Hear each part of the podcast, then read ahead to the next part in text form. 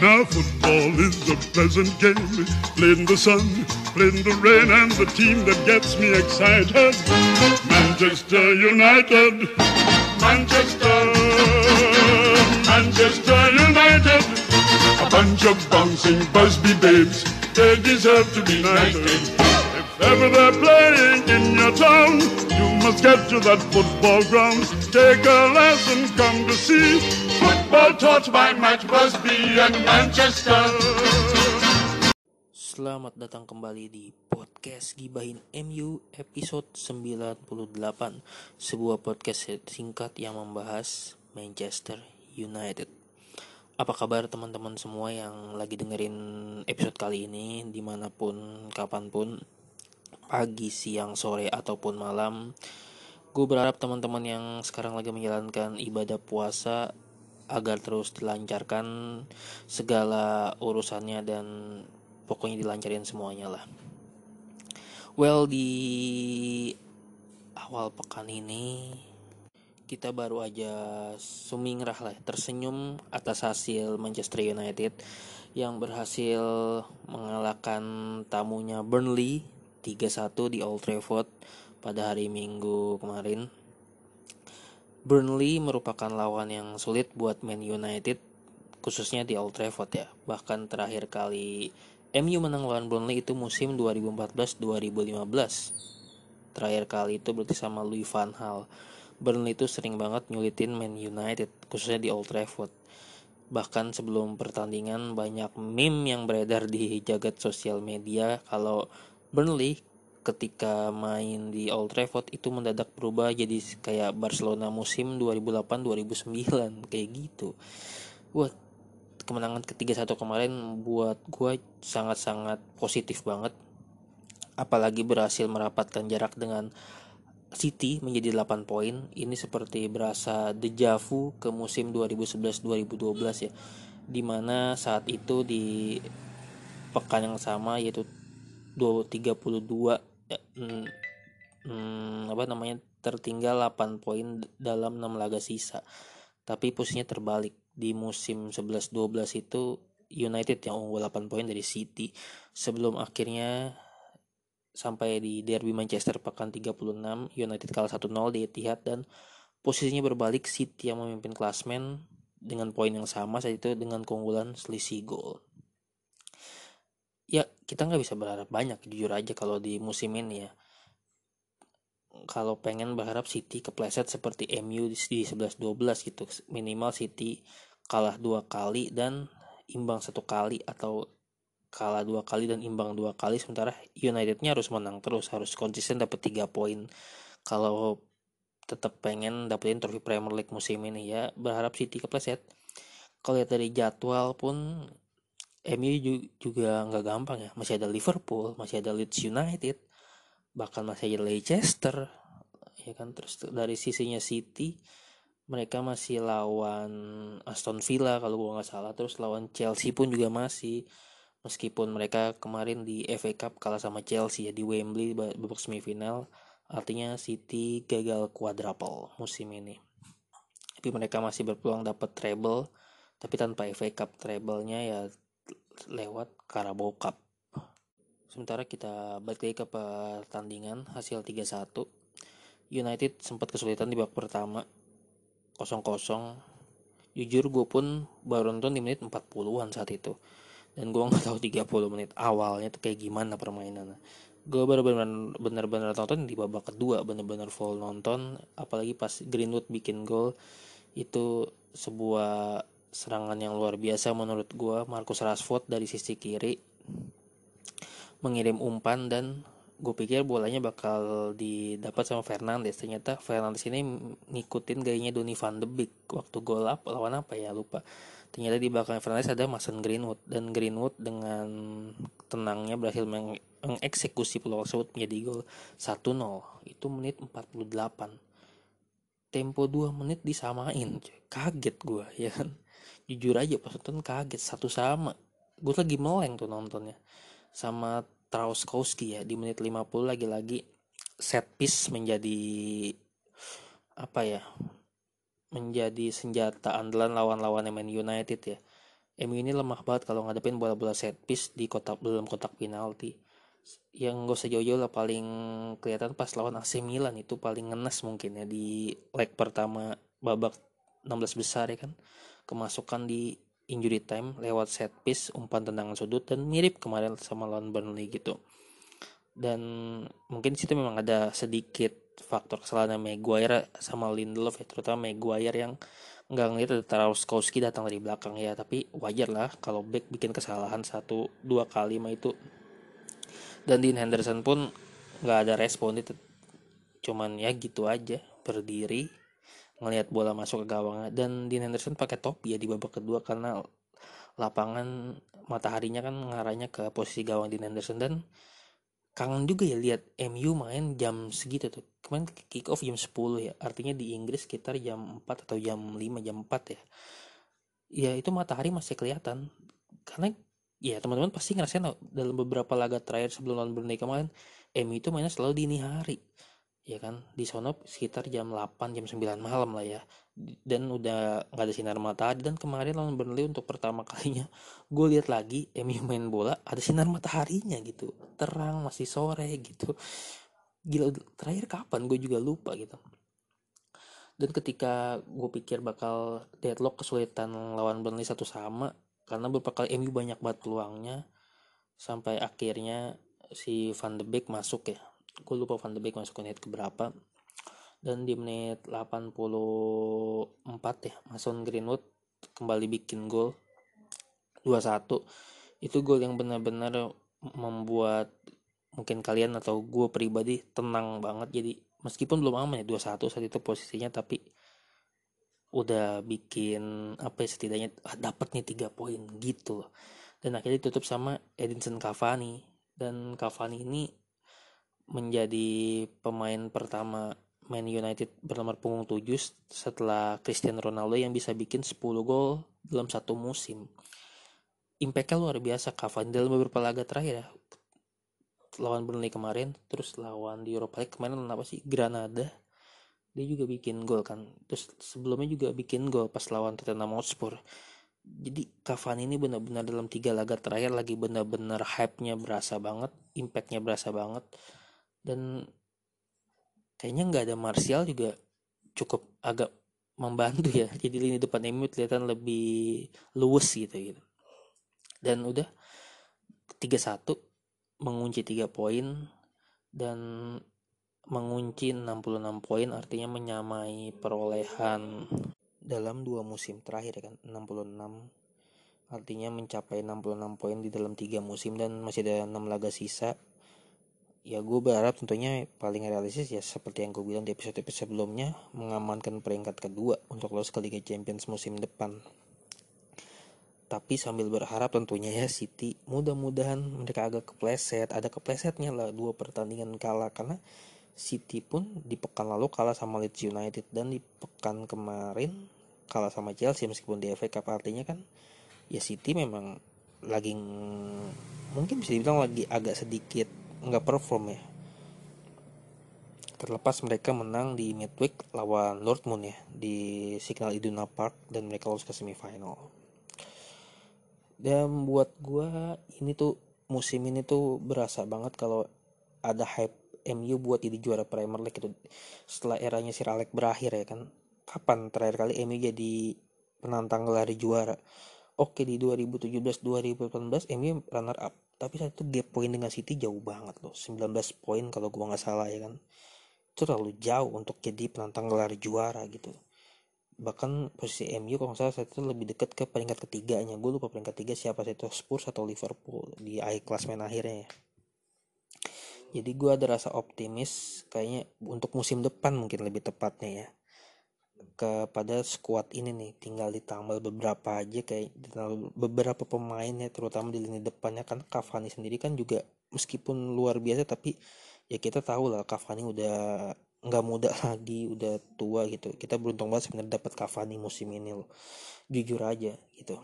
Dan ngomong-ngomong soal Liga Champions musim depan ini gue nggak tahu ya dalam 24 jam terakhir sepak bola bener-bener heboh banget gitu Terlebih saat 12 klub mengumumkan European Super League. Wow, ditambah dipecatnya Jose Mourinho. Ini sepak bola bener-bener lagi gila. Kita akan bahas di segmen kedua ya. Tungguin nih, kita bahas di segmen kedua.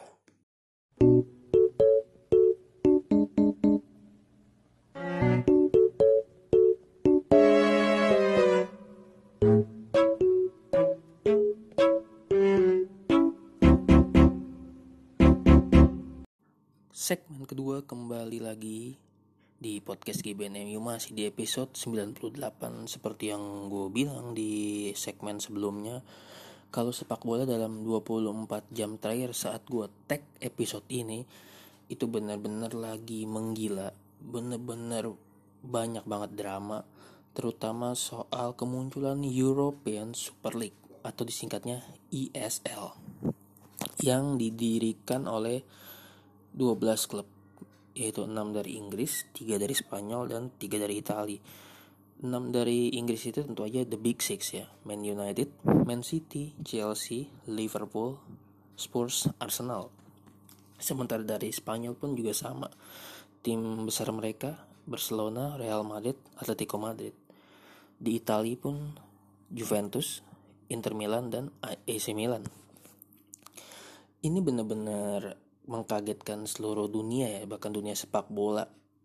Bahkan nih setelah pengumuman pembentukan Liga Super Eropa ini sahamnya Man United itu naik loh. Naik sekitar 6% kalau gua nggak salah. Bahkan saham sahamnya Juventus juga ikut naik. Ini memang sebuah kompetisi yang gue juga nggak tahu sebenarnya tujuannya apa. Karena kan masih simpang siur. Bahkan ya sebenarnya sih tujuan utamanya adalah untuk menyerang FIFA sama UEFA. Ya kita nggak bisa pungkiri kalau dua badan lembaga sepak bola itu sering diterpa isu korupsi ya. Ya bukan isu aja sebenarnya banyak yang faktanya gitu. Banyak pejabat-pejabat FIFA atau UEFA yang sekarang ada di penjara gitu karena terlibat kasus korupsi. Dan pembentukan ISL ini juga katanya kan sebagai pemberontakan kasar gitu kepada FIFA sama UEFA soal masalah cuan nih duit ujung-ujungnya duit gitu. Dan di European Super League ini dijanjikan kalau pendapatannya akan jauh lebih besar dari ikut Liga Champions Eropa gitu.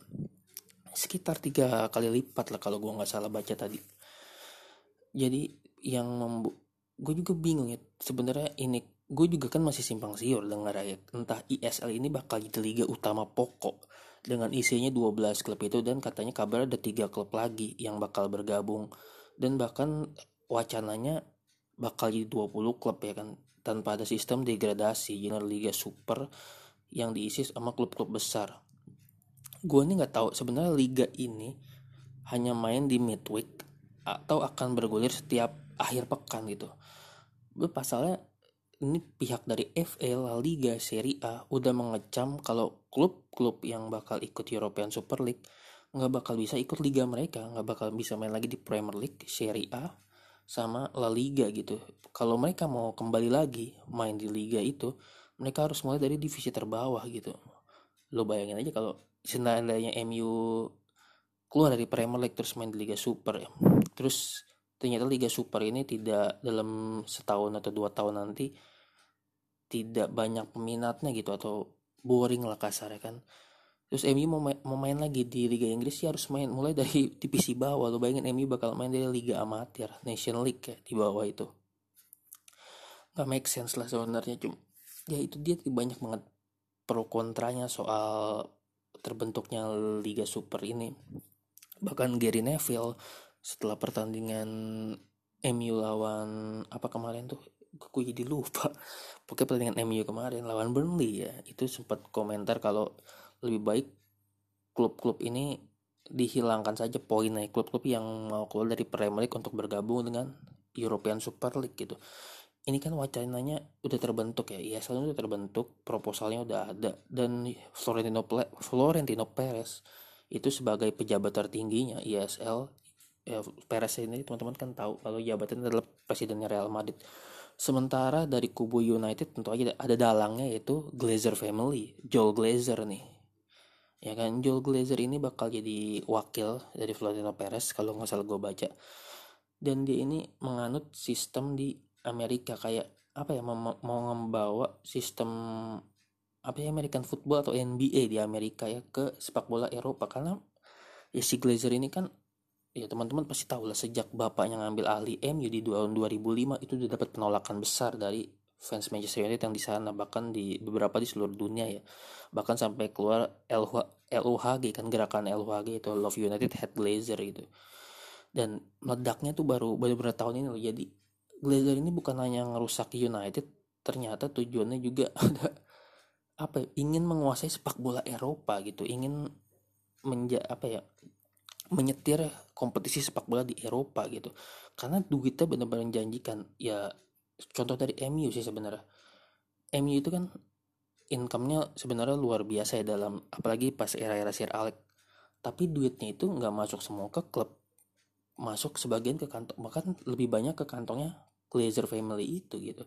Jadi Malcolm Malcolm Glazer sih bapaknya udah nggak ada. Glazer ya sama aja sebenarnya Glazer family ini sebenarnya biang kladi ya. Dari ya dari juga dari turut andil lah jadi terbentuknya European Super League ini. Memang banyak pro dan kontra. Gue setuju kalau memang tujuannya untuk membuat FIFA sama UEFA jerak nih agar FIFA sama UEFA transparan lah. Setidaknya soal penghasilan soal pendapatan ya kan.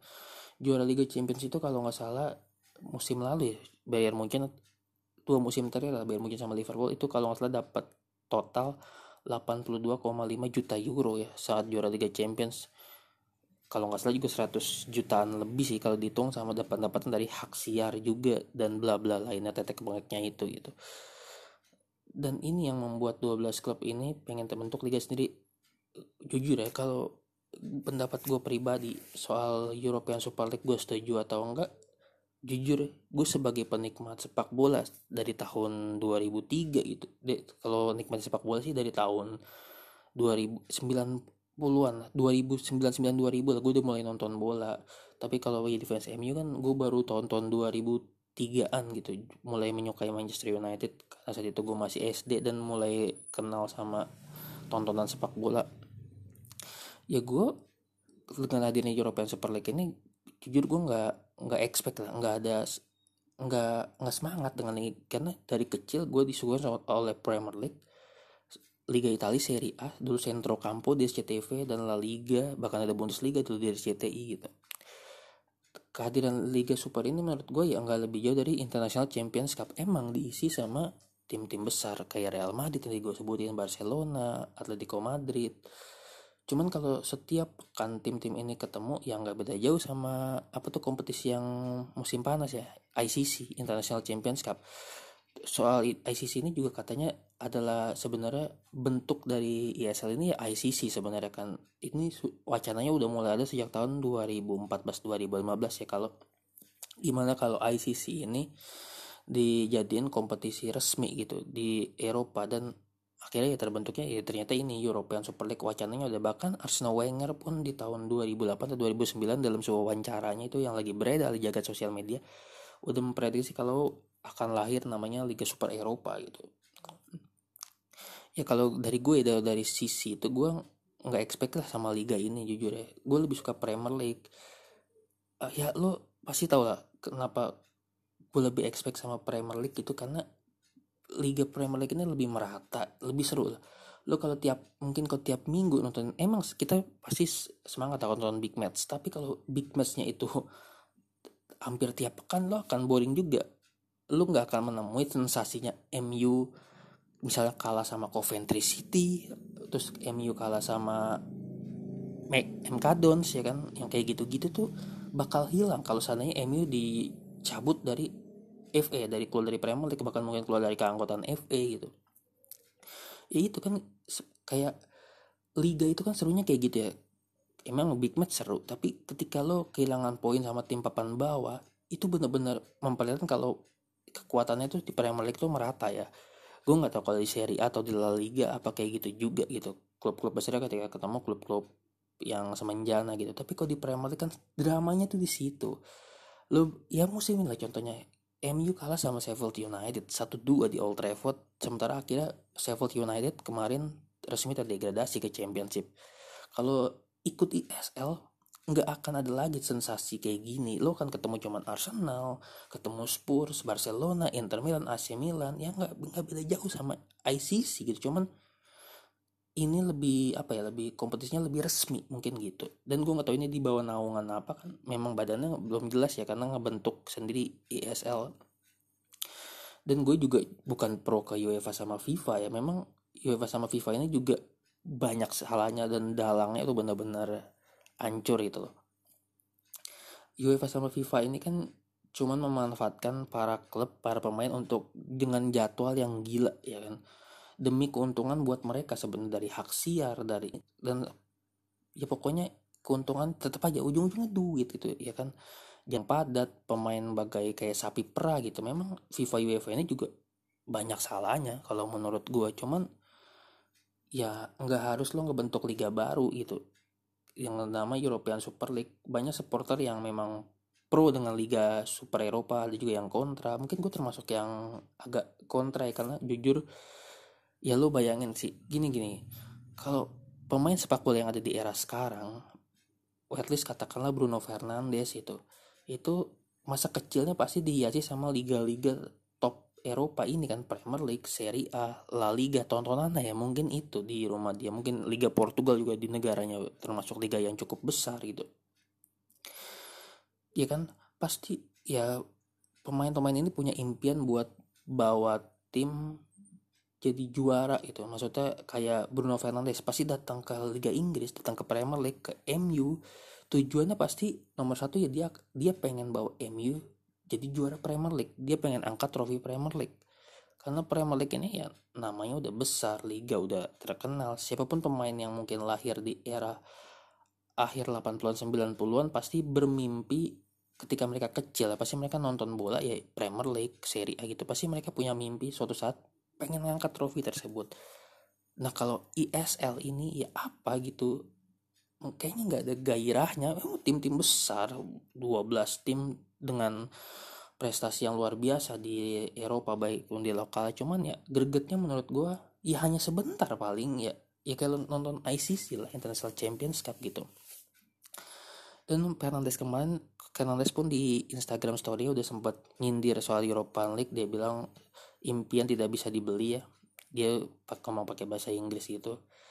Jadi ini kayak udah menyindir kalau dia tuh nggak setuju sama European Super League ini. Bahkan yang tadi gue lihat di pressconnya pertandingan habis Liverpool lawan Leeds United itu James Milner sama Jurgen Klopp secara terang-terangan terbuka di depan media kalau mereka nggak setuju sama usulan European Super League ini dengan adanya ESL ini bahkan legenda-legenda juga ada beberapa adanya Eric Cantona bahkan David Beckham udah bikin postingan di Instagram. Teman-teman bisa lihat sendiri Eric Cantona pun juga ngepost di Instagram lewat sebuah video.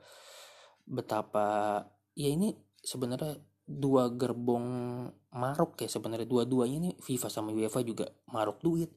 Sementara yang pendiri-pendiri ISL ini ya kemaruk duit juga. Ya gue nggak nggak bicara presiden Real Madrid mungkin maruk duit ya yang gue dari internal kita sendiri lah. Dari internalnya Manchester United.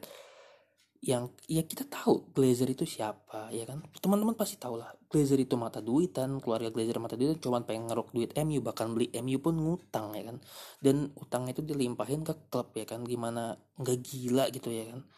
Itu dia yang gue bilang kita nggak usah bahas kenapa nggak usah angka apa mengaca dari tim-tim lain nah, dari MU sendiri lah. Glazer itu yang salah satu pelopor ESL dan Glazer itu adalah sen, Glazer sendiri adalah orang yang menghancurkan Manchester United buat gue ya secara ini ya finansial apalagi. Emang MU jadi salah satu klub terkaya mungkin di dunia ya bahkan sering masuk tiga besar klub dunia. Ya tapi utangnya tetap numpuk gitu loh utangnya tetap numpuk gitu. Jadi ya pokoknya salah satu segala sesuatu yang di ini sama Glazer gue udah nggak expect banget lah udah benci banget sama Glazer gitu. Jadi kalau dari gue pribadi ya gue agak kontra dengan European Super League yang meskipun ada uang yang luar biasa yang bakal bahkan kalau partisipasi kan katanya dapat 3,5 berapa gitu 3,5 miliar euro atau berapa gitu sekali partisipasi di European ini gitu. Dan ini mengingatkan gua sama kompetisi dualisme ya di Indonesia ya beberapa tahun yang lalu kan di 2011 atau 2012 saat adanya Indonesian Super League sama Liga Premier Indonesia ya LPIS gitu oke itu. Dan kalau nggak salah Arif Panigoro ya kalau nggak salah gitu yang membuat. Dan itu di awal-awal juga LPI ya itu kan dualisme dari ISL mereka membuat sendiri itu LPI di musim pertama itu gegap gempitanya luar biasa. Lu pasti ingat. Itu gue ingetnya Persema Malang. Mereka punya Irfan Bahtim mereka punya Kim Jeffrey Kurniawan dan saat itu gue inget banget pemegang hak siar Liga Premier Indonesia itu Indosiar. Dan pas pembukaannya itu di Stadion Manahan Solo gue inget banget. Dan saat itu kalau nggak salah Slang tampil di Stadion Manahan itu sebagai bintang tamu dari opening seremoninya Indonesian Premier League ya di musim pertama so far banyak yang nonton tapi tetap aja sebagian fans lebih suka sama Indonesian Super League gitu yang udah lama yang memang udah ada meskipun di IPL ada Persema Malang saat itu ada Persebaya Surabaya ya kan ada PSM Makassar tapi tetap pas musim keduanya LP itu ya berantakan gitu banyak pemain-pemain yang cabut dan bahkan terjadi dualisme klub ya. Ya teman-teman tahu sendiri lah gitu. Jadi gue membayangkan kalau ini kejadian sama MU lah gitu. Misalnya apa iya nanti MU bakal jadi dualis apa jadi dua gitu dualisme Manchester United kan nggak lucu ya. Tapi nggak mungkin juga itu kejadiannya kan. Ya itu sih yang bisa gue pendapat gue soal European Super League. Gue sendiri juga memang belum paham secara detailnya soal liga ini apalagi liga ini kan katanya breakaway ya dibentuk karena breakaway. Kalau kita ingat breakaway gue juga beberapa kali baca kan dulu Liga Inggris namanya First Division tahun berapa dirubah jadi Premier League ya kan. Ingin lebih brand yang menjual gitu yang lebih menghasilkan uang yang hak siarnya bisa jadi keuntungan buat klub gitu. Dulu Premier League itu dibentuk sama Man United. Ya pokoknya pelopornya klub-klub besar ya. Kalau nggak salah MU, Liverpool, Arsenal saat itu gitu. Dan di saat First Division akhir tahun 80-an itu akhir-akhir 80-an lah mau masuk ke 90-an itu kan tim-tim Inggris kan sedang diguncang yang gak boleh tampil di Eropa pasca tragedi Hesley tahun 85 kan. Dan akhirnya di situ mulai bentuk uh, Premier League tahun 92 ya kan. Itu Premier League mulai 15 Agustus 1992 dan bahkan banyak juga sebenarnya kayak Champions Cup gitu. Kan namanya Liga Champions sebelum jadi Champions League itu namanya European Cup ya. Bahkan kalau saya sempat jadi Champions Cup juga gitu. Terus di tahun di tahun yang sama kayak Premier League 92 musim 92 93 itu berubah nama menjadi Champions League ya. Demi marketing yang lebih baik penjualan yang lebih baik gitu. Dan pokoknya lebih baik tujuannya. Ya itu sebenarnya kalau asal nggak mengganggu kayak contohnya kayak gitu asal nggak mengganggu itu ya menurut gue fan fan aja. Tapi kalau di European Super League ini kan tujuannya ngebentuk liga baru dan keluar dari liga lamanya. Meskipun ya di si presiden Real Madrid Florentino Perez itu udah menyanggah kalau dia yakin kalau tim-tim yang bakal main di European Super League itu bakal tetap bisa main di liganya sendiri di liga lokalnya sendiri gitu. Tidak akan dikeluarkan. Mereka tetap bakal main di Premier League bakal main di La Liga bakal main di Serie A. Karena ISL ini katanya dicanangkan midweek ya yang gue baca. Tadi tuh update terbarunya kan di midweek katanya setiap main. Jadi kayak entah pengganti Liga Champions atau apa gitu. Dan kalau misalnya MU sampai dikeluarkan dari Premier League Premier League akan ya, diisi sama tim-tim semacam Leicester, Leeds United, West Ham, Aston Villa dan menurut gue Premier League akan tetap seru dengan klub-klub kayak gitu gitu. Eh selama ini kita toh kita nonton Liga Inggris tetap seru kan kayak ya gue nontonin Liga Inggris bukan hanya MU doang misalnya kayak kalau ada pertandingan kayak apa ya Aston Villa lawan Fulham itu kalau lagi guanya ada waktu luang gue tetap tonton. Karena Liga Inggris tetap menarik buat ditonton gitu. Apalagi kalau udah masuk-masuk batas akhir gitu. Perempuan tim-tim yang ingin selamat dari zona degradasi itu permainannya benar-benar luar biasa semangat juangnya gitu dan ngomong-ngomong semangat juang nih gue jadi agak bertanya-tanya soal psikisnya pemain Man United ya. Setelah pengumuman ESL ini apakah moral pemain MU ini bakal terganggu ya? Karena kan ada wacana kalau MU bakal didiskualifikasi dari Europa League. Ya kan bahkan posisi MU di Premier League juga lagi bagus kan. Sebenarnya pemainnya lagi top perform gitu apalagi Greenwood lagi oke-oke nya Edison Cavani juga lagi stabil gitu. Dan moral pemain ini gue ngedinya keganggu gitu. Semangat mereka jadi ngedrop gitu ketika tahu timnya ini bakal main di ya lo yakin lah gue pemain-pemain kayak Marcus Rashford, Mason Greenwood ya kan?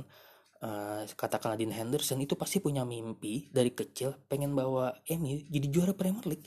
Mereka pengen pegang trofi Premier League gitu. Mereka nggak pengen pegang trofi ESL apa itu.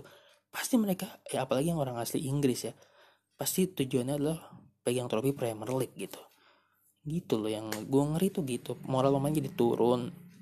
Dan mereka jadi apa ya nggak yang nggak ada semangat di lapangan. Dan kabar terbaru yang gue baca juga katanya memang ini simpang siur pro kontra dari gue lupa dari anggota UEFA mana bilang kalau eh, apa Real Madrid Chelsea Manchester City Arsenal sama Man United lebih baik dikeluarin aja dari kompetisi Eropa yang lagi berjalan nih di semifinal Liga Champions sama semifinal Liga Eropa gitu. Menurut gue itu kan apa ya jadi mengganggu psikis pemain, mengganggu semangat pemain gitu loh yang udah, ih gue udah di semifinal nih, gue udah di semifinal Europa League. Ibarat kata gue tinggal tiga kali lagi menang, gue dapet nih trofi Liga Eropa gitu. Itu pemain-pemainnya, apalagi macam kayak Bruno Fernandes lo tau sendiri kan. Fernandes itu punya passion yang luar biasa ya kan lo lihat cara bermain dia semangat dia bahkan ketika MU seri pun lo lihat gimana kecewanya dia ketika MU dapat hasil imbang loh ya itu mukanya kelihatan banget kecewa segitunya Fernandes lo itu salah satu contoh pemain yang benar-benar luar biasa kalau menurut gue ya di era sekarang gitu. Ya gitu sih yang bisa gue bahas dari European Super League. Gue sendiri memang belum tahu ya gimana karena masih ada pro kontra masih ada bahkan presiden UEFA sendiri masih ini banyak lah ini pembicaraan-pembicaraan yang tiba-tiba se sejam kemudian beda lagi update-nya sejam kemudian beda lagi update-nya gitu. Uh, jadi itulah teman-teman yang bisa gue bahas soal gilanya sepak bola 24 jam terakhir ini. Dan kita sedikit bahas soal Jose Mourinho yang dipecat dari Tottenham Hotspur. Yang ini benar-benar mengagetkan. Kabarnya yang gue baca tadi Spurs itu mecat si siapa namanya? Jose Mourinho itu karena si Mourinho nggak mau ngadain latihan pasca pengumuman Spurs ikut European Super League gitu. Ikut terlibat dalam European Super League. Dan itu akhirnya dipecat. Tapi ada ada yang menyanggah itu kalau itu bukan alasan pemecatan Mourinho gitu. Pemecatan Mourinho karena hasil beberapa laga terakhir tidak baik ya tidak bagus gitu. Ya gue nggak ngerti yang benar yang mana gitu. Tapi sedih juga ngeliat Jose Mourinho gitu. karena ya jujur aja trofi terakhir yang dimenangin Man United itu dipersembahkan sama Jose Mourinho ya Europa League 2017 itu meskipun Mourinho sendiri yang bikin internal MU menjadi ancur kasarnya gitu kan tahu nggak tahu lah Mourinho nanti bakal ngelatih apa lagi gitu. Apa dia bakal ngelatih di MLS gitu di mana? Ya gila sih gue gue itu masih apa refresh refresh timeline Twitter ngeliat pergerakan dunia sepak bola 24 jam terakhir ini. Wah gila bener-bener gokil sih. Gila kalau menurut gue pribadi gitu. Dan gue juga dapat kabar kalau si Ole Gunnar Solskjaer ini sama staffnya dan pemain-pemainnya nggak tahu kalau nggak dikasih tahu sama pihak klub kalau MU ini ikutan European Super League. Ini itu seru banget gitu loh. Beberapa jam tiba-tiba ada update kayak gini gitu. Ini dan juga ada uh, berita kalau MU call dari Asosiasi Sepak Bola Eropa ya kan? Ini gila loh bener-bener sepak bola ini. Aduh gue nggak tahu ke depannya bakal kayak gimana loh. Ini gue nggak ngerti apa manajemen MU sekarang kan cuma mikirin cuan apalagi Glazer ya gitu apa mereka dan mereka ini nggak mikirin apa ya mungkin sejarah klub nggak usah jujur lah kita bicara yang paling realita aja Basbi Babes ya yang mereka yang tewas dalam kecelakaan di Munich tahun 58 itu sedang dalam perjalanan pulang ke Manchester ya habis berjuang dalam semifinal Champions Cup European Cup itu Liga Champions ya kan. Ya minimal apalah menghargai lah yang kayak gitu gitu loh. Menghargai ya itu yang itu jadi nyawa mereka pemain sepak bola itu berarti kan trofi European Cup itu di masa lalu itu benar-benar trofi bergengsi gitu loh. Ya sekarang Liga Champions kan udah ganti Liga Champions gitu. jadi kan itu benar-benar kompetisi bergengsi gitu.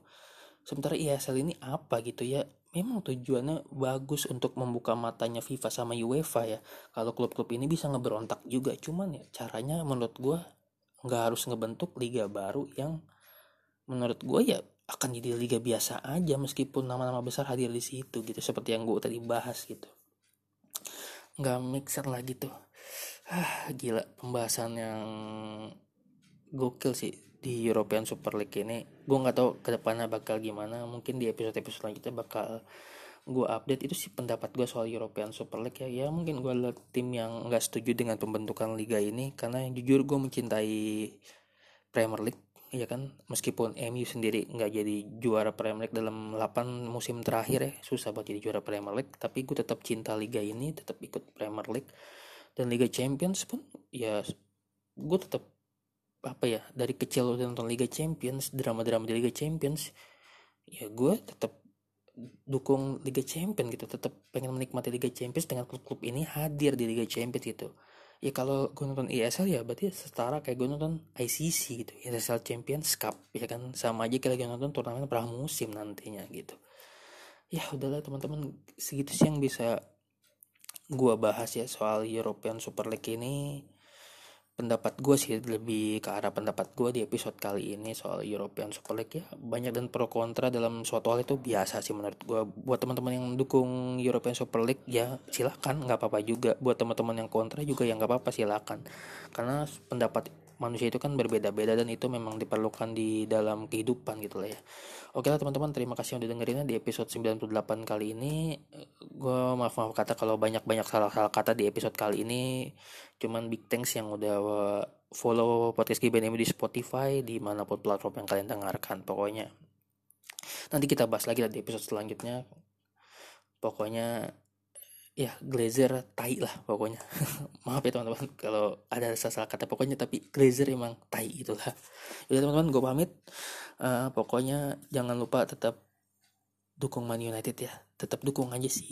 Gue nggak tahu apakah nanti pas kalau benar-benar European Super League tetap terbentuk apa gue masih bisa menikmati Manchester United? I don't know gitu. Tapi ya untuk sekarang ini dengan sisa musim yang lagi seru-serunya gini gue berharap dukungan MU tetap apa ya tetap ada lah buat Manchester United gitu Oke teman-teman, terima kasih yang udah dengerin episode 98 ini. Sekali lagi, jangan lupa di follow di podcast gue di Spotify, di Anchor, di Google Podcast atau Apple Podcast gitu, teman-teman. Um, dan jangan apa buat teman-teman yang sedang menjalankan ibadah puasa ya sekali lagi seperti yang gue bilang di awal tadi tetap semangat ya kan? Tetap semangat mencari cuan juga tapi mencari cuannya jangan seperti dedengkot dedengkot klub itu gitu.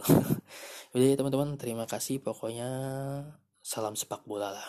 Bravo sepak bola. Ya glory glory Man United deh. Bye bye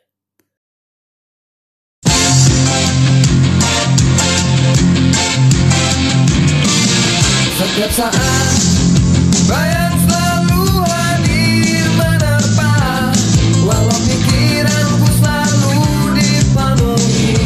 someone that knows the way.